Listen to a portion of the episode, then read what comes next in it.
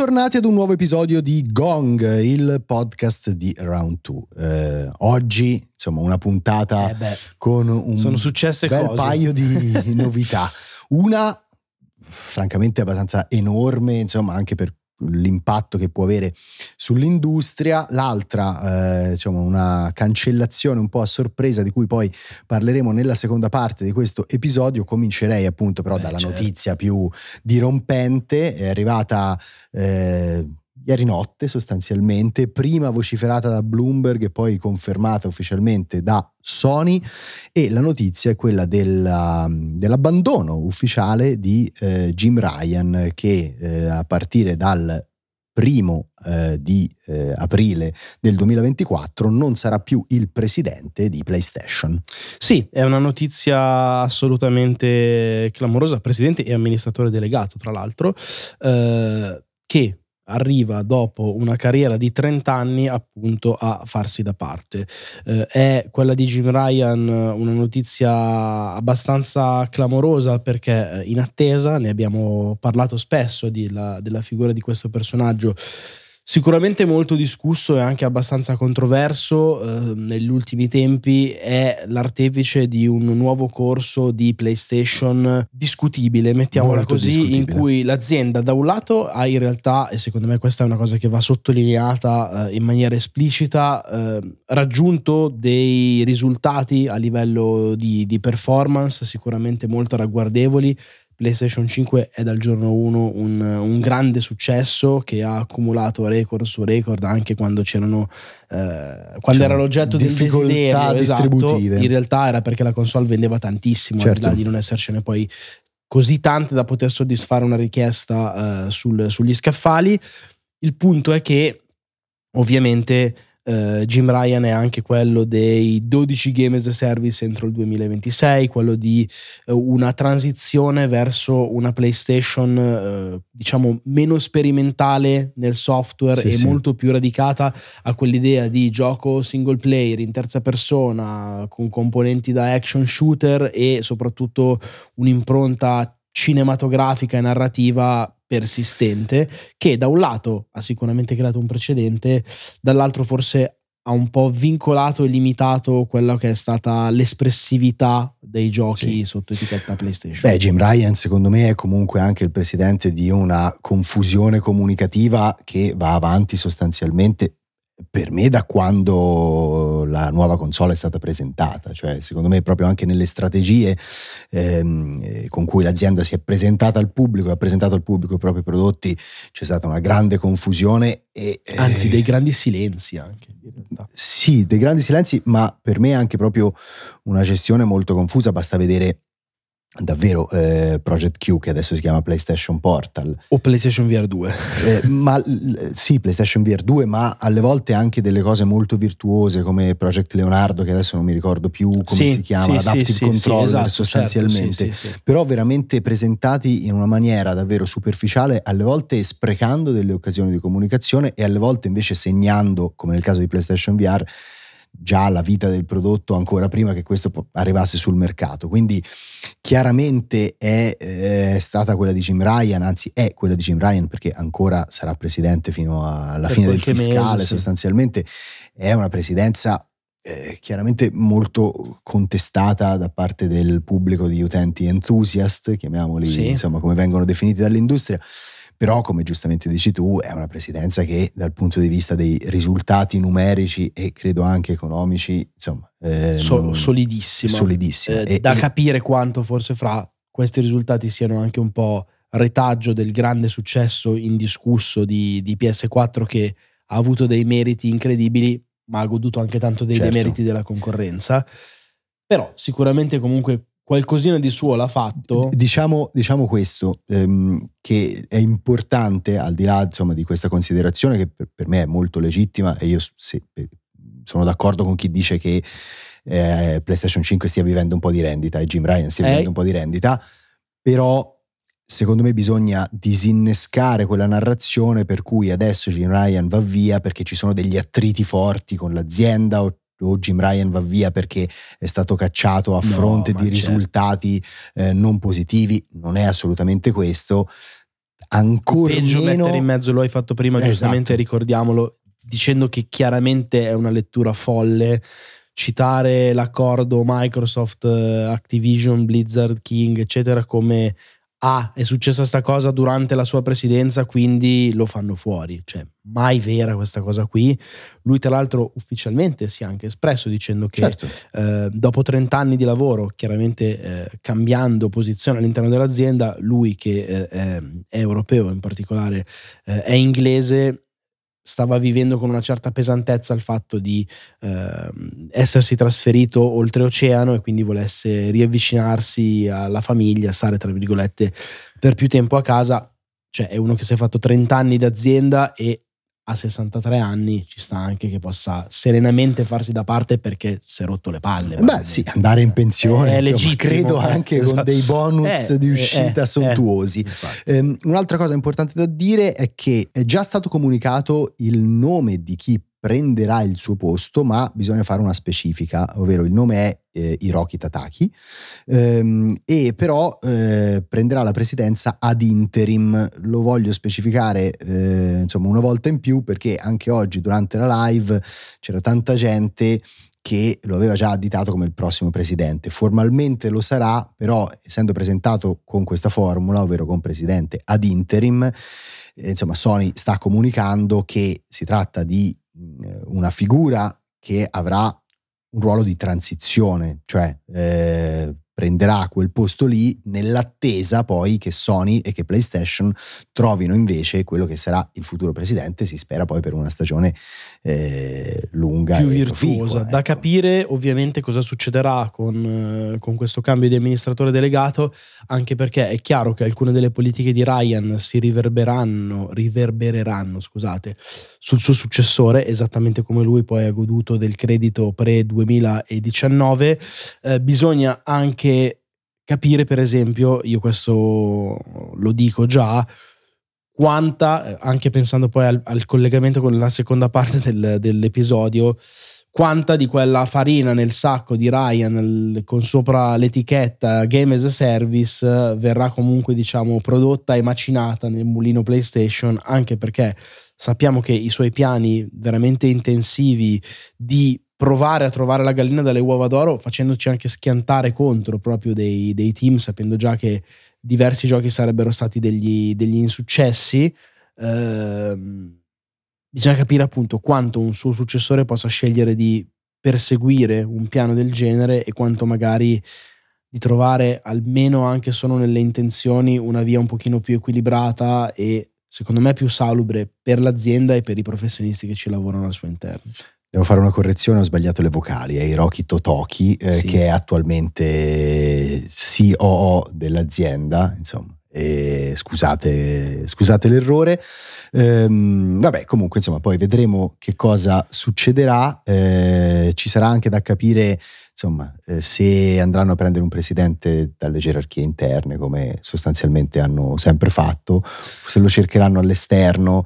Eh, insomma, se Herman Alst eh, può aspirare a scalare questi ranghi e a quel punto, se dovesse succedere, chi invece prenderà il posto di Herman Alst alla guida dei PlayStation Studio? Anche quella è un'altra figura comunque molto importante per delineare le strategie aziendali eh, di produzione a medio e lungo termine. Quindi, È da capire anche, e questo è l'ultimo magari argomento che possiamo buttare lì invece di fare il toto nomi che avrebbe anche molto poco senso, per me a livello proprio filosofico e politico, se sceglieranno di rimanere con un amministratore delegato occidentale, io credo di sì, o se invece al di là della parentesi temporanea di Totoki decideranno invece di mettere in quel ruolo una figura giapponese.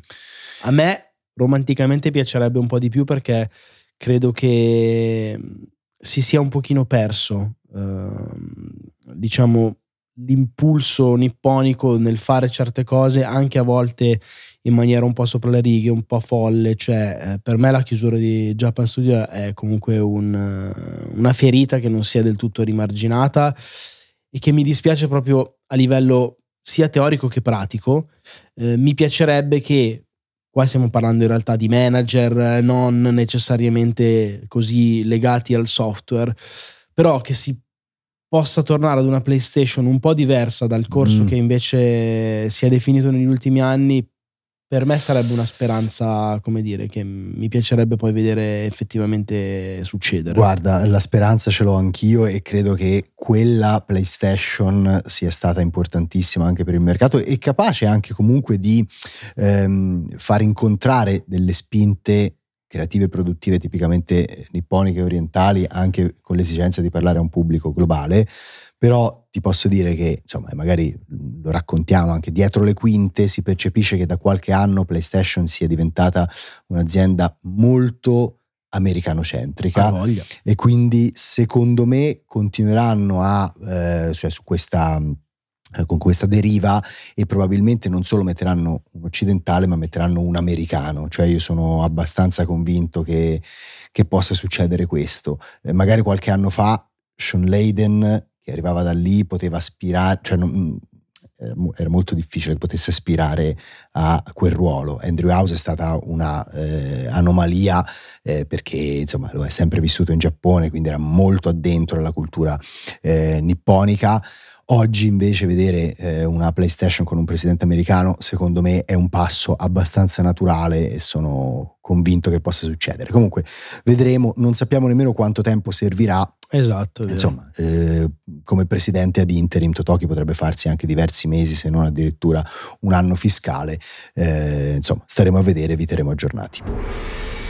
Nella seconda parte di questa puntata vogliamo parlare di una scelta abbastanza bizzarra che ci ha colto sicuramente di sorpresa di eh, Sega, eh, che ha così eh, all'improvviso cancellato una produzione di cui insomma non solo si era parlato, ma l'avevamo vista anche in azione e soprattutto una produzione che al netto eh, insomma, delle difficoltà a cui sarebbe andata incontro, collocandosi in un settore di mercato insomma molto molto delicato e difficile, comunque era una produzione per cui Sega aveva speso moltissimo, anche in termini proprio di marketing, di comunicazione, di visibilità. Stiamo parlando di Hyenas, eh, che formalmente adesso è un gioco che non vedrà più la luce. Sì, eh, stiamo parlando di un, eh, uno sparatutto ehm, competitivo, in realtà anche cooperativo perché si giocava in squadra eh, 3 Uno sparatutto online. online, sì sì, lo stavo per dire, multiplayer con l'idea di eh, avere queste, sostanzialmente questi colpi, queste rapine in cui si andava a contendersi un oggetto che era un oggetto della cultura pop, tipo il cubo di Rubik, tipo un pupazzetto di Sonic, cioè c'era questa idea di un futuro in cui la paccottiglia diventava, diventava gioiello, diventava un tesoro con questa grafica eh, un po' sopra le righe, un po' cartoon, con dei personaggi, anche con una componente da hero shooter. ehm, Quando l'avevano presentato con un filmato in computer grafica si era visto per esempio eh, un, eh, uno dei combattenti che aveva un'arma che sparava una schiuma che si solidificava e Sì. che andava a creare delle coperture, delle, delle modifiche allo scenario stesso e aveva tutto un tono molto squillante, molto, molto sopra le righe, molto slick, lo definirei in inglese. Sì, il E- trailer d'annuncio in computer grafica aveva anche, secondo me, un bel tiro e anche Assolutamente. cioè un, un colpo d'occhio a livello artistico ed Sì, sì, estetico banale. molto efficace, non banale, tant'è che insomma ci aveva anche incuriosito nonostante sia un genere che proprio non frequentiamo. Quello che è successo è che però nel frattempo, eh, qui stiamo parlando di un anno fa, sostanzialmente più di un anno fa, e quello che succede è che nel mentre eh, il gioco si fa anche vedere in momenti differenti, ri- ricordiamo la Gamescom dell'anno scorso in cui andiamo a un evento dietro le quinte di Ienas e facendo delle domande sul gameplay, come funzionavano le squadre, cosa succedeva se battevi tutti, devi comunque andare a prendere il tesoro oppure no, eccetera. Risposte degli sviluppatori erano state non lo so, non l'abbiamo ancora deciso, non non te lo vogliamo dire, no, No, no. proprio cioè, c'era della genuina, cioè nel candore, nell'ammettere quanto il progetto in realtà fosse un po' traballante proprio anche a livello di concept. Eh, alla fine in realtà Ienas si è nel tempo un po' concretizzato, tant'è che invece facendo un salto in avanti nel tempo alla Gamescom di quest'anno eh, troneggiava proprio un manifesto, un banner gigantesco al di fuori eh, della colmessa di, di Colonia che appunto eh, faceva da, da, reclam per il prodotto, il prodotto che è anche eh, arrivato in una beta, che eh, è stata diffusa, mi pare una closed beta pubblica, era lì lì per uscire e invece arriva questo annuncio in cui dicono che non uscirà mai e tra l'altro non solo non esce Ienas, ma eh, ci sono tutta una serie di tagli legati alle, um, ai team europei di Sega con in particolare un ridimensionamento cospicuo di eh, quello che è um, la base di Creative Assembly che sta a Horsham fuori da Londra, un posto anche molto carino dove sono stato. Ricordiamo loro sono gli sviluppatori anche di Total War, Total Warhammer e eh, di Alien Isolation. Isolation, esatto, che non ha mai visto un sequel che poteva avere estremamente senso e cancellano, quindi ridimensionano loro proprio come sì. team, ma soprattutto cancellano anche tutta una serie di progetti non ancora annunciati che sarebbero arrivati appunto eh, dall'Europa a fronte di sostanzialmente previsioni negative e guadagni più bassi del previsto, scelgono di tagliare ed è tutto questo una situazione veramente paradossale eh, in cui arrivi a pensare a un gioco, forse senza nemmeno idearlo in una maniera troppo convinta e troppo sì. convincente, anche per la difficoltà di affacciarti, come dicevi tu, ad un settore ipercompetitivo e tra l'altro un segmento di mercato in cui la stessa Creative Assembly non ha nessuna expertise. Certo. Gli fai fare questo gioco ci spendi milioni nello sviluppo di anni e soprattutto anche nel marketing, perché era una cosa che era stata ampiamente comunicata all'esterno. E poi, e poi così di botto fai saltare tutto. Sì, c'è da dire, sai, che è, mol- è anomalo eh, che un progetto salti a questa, eh, cioè, eh, così vicino alla release sostanzialmente. Sì. È anche vero che essendo un gioco poi pensato un po' come game as a service, quindi insomma per eh, restare attivo e idealmente tenere avvinta la community anche grazie ad aggiornamenti, eh, quando lanci un prodotto di quel tipo devi necessariamente mettere in conto altri investimenti Chiaro, perché ti serve l'infrastruttura sì, server sì. e comunque un piano di supporto per cui devi pagare gli sviluppatori, quindi è, è, plausibile che un prodotto del genere possa morire anche proprio ad un passo dal lancio. Eh, però sono d'accordo con te, è proprio surreale che un team con il talento di Creative Assembly venga davvero sacrificato sull'altare di una ricerca di mercato, perché l'unico modo per spiegare diciamo, l'esistenza di Jenas sì, è sì. che qualcuno voleva andare a prendere, a colonizzare una fetta di mercato che nei numeri di chi è successo è estremamente profittevole perché chi ha successo monetizza veramente tanto. Ah, beh, chiaro. Sì, però eh, le percentuali di chi ha successo sono così basse che i rischi sono veramente incredibili.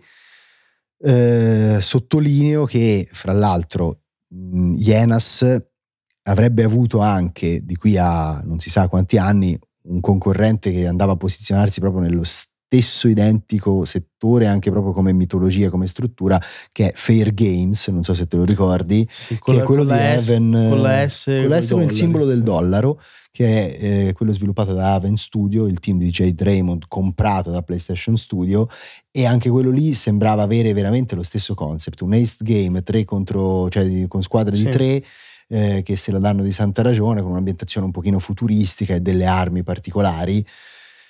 Eh, e, e, io lì anche in quella sovrapposizione ci vedo proprio un ennesimo eh, sintomo della saturazione di un mercato che cioè non solo è sovraffollato, ma cioè proprio fatica anche a veicolare idee nuove. Io ti citerei anche un po' meno cartoon, ma non del tutto, cioè un come mood anche The Finals. Che ah, totalmente. aveva la stessa idea lì, era un programma televisivo che la gente guardava, quando ammazzi uno si trasformava in soldi, tutto un po' colorato, un po' strano, cioè il punto è tanti eh, partecipanti che provano, sì, sì. come dire, a sgomitare per uno spazio che forse nemmeno esiste letteralmente. Sì, ma guarda, per me sostanzialmente ovviamente è un campionato diverso dal punto di vista dell'estetica e dello stile, ma Marathon rischia di andare esattamente in mm. quella direzione. Cioè, Se non altro con un mood parzia- con un mood molto diverso, però una sovrapposizione parziale secondo me